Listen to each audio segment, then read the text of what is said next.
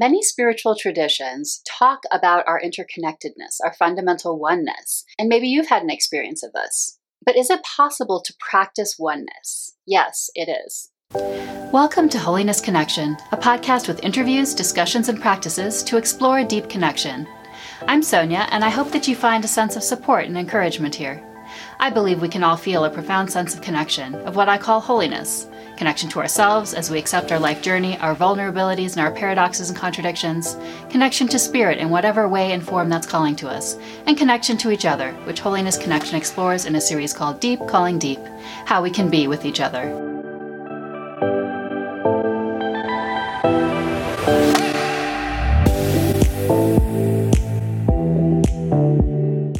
Everyone, I'm Sonja and welcome to Wholiness Connection.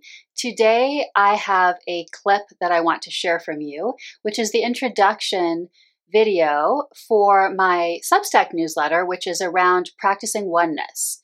Some of you may know that on this channel I've done a series called Deep Calling Deep, in which I talk about our interconnectedness and these deep levels of connection and oneness that we can cultivate and experience. And so this Substack will will be focused particularly on that. And I may focus on it a bit more as well on the YouTube channel that I even have before. So I'm going to show you the introduction that I'm putting up in the Substack so you can get a sense of it. And if you're interested, I'm going to put the link below to join.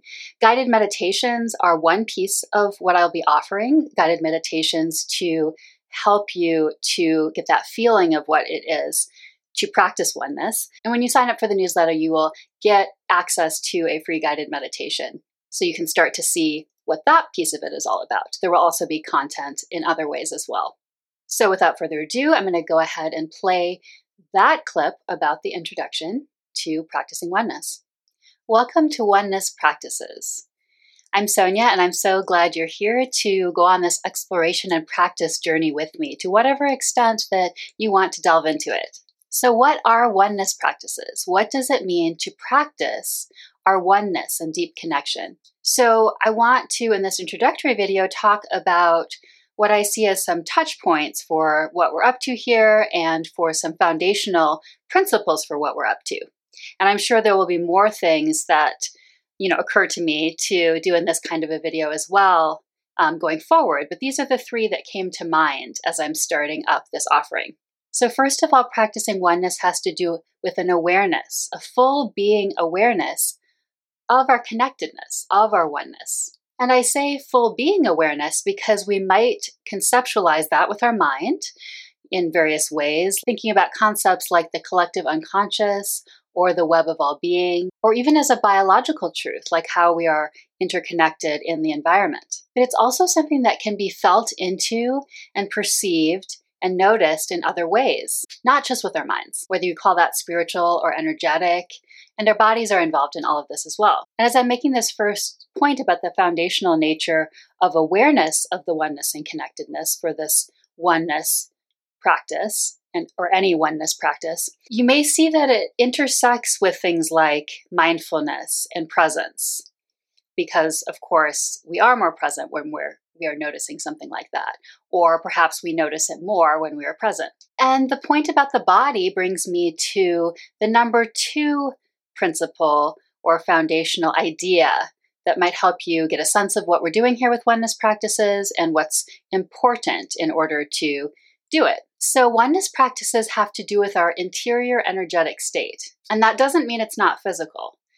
So, we can think of it as we're talking here and conceptualizing as being something more spiritual or on a plane that we can't necessarily see with our ordinary senses, perhaps. That's another way of talking about it. But it also has to do with our actual heart field, which is creating an electromagnetic field around us that can be sensed by others. So often in practicing oneness, it's this interior energetic state that is involved, perhaps noticing if we're bracing or more open, and then working with it.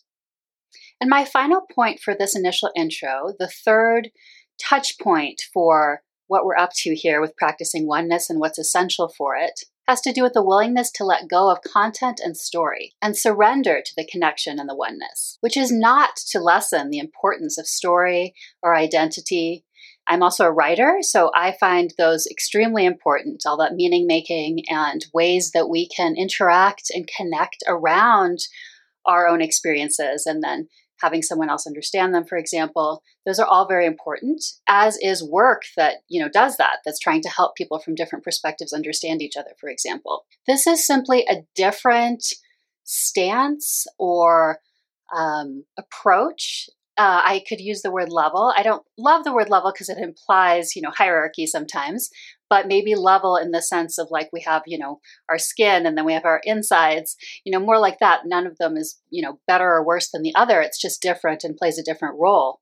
And we have, you know, different sort of means of awareness um, to feel into those different levels in that way. So, again, this is simply a different kind of work, a different kind of practice than at the story and identity level uh, that is crucially important also.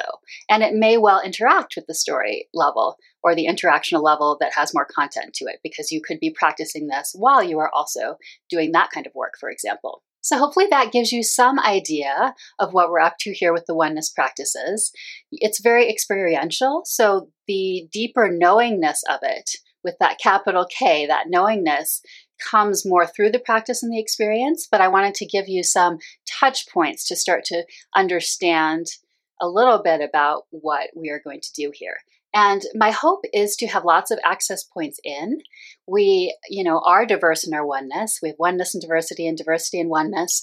And so hopefully there can be a variety with the guided meditations that I'll offer, and with the content that I can offer, which will, will, partly be conceptual and partly be practices and sharing of other people's experiences, perhaps through clips from interviews and other ways, hopefully from your sharing too of your own experiences. Hopefully, that can help us all have different access points into deepening our practice of oneness. Thank you for joining a community of people taking on this intention, this practice, this stance on their journeys, sometimes individually, also together and to whatever extent that you are exploring it and practicing it at this time. All right, for my Wholiness Connection people. So hopefully that started to give you some sense of what I'm up to with the practicing oneness. Just a reminder that that Substack newsletter link to join the newsletter and to get to receive it in your email. So you get the content that is focusing in and honing in on practicing oneness or the deep calling deep aspect that I talk about here. Um, and you will also, when you first sign up, get that free guided meditation with a practice around that. As I mentioned in the introductory clip, you saw a lot of it's experiential. So I just encourage you to dive in at whatever to whatever extent that feels right to you. But you can let me know in the comments if you have any questions and I can try to answer them.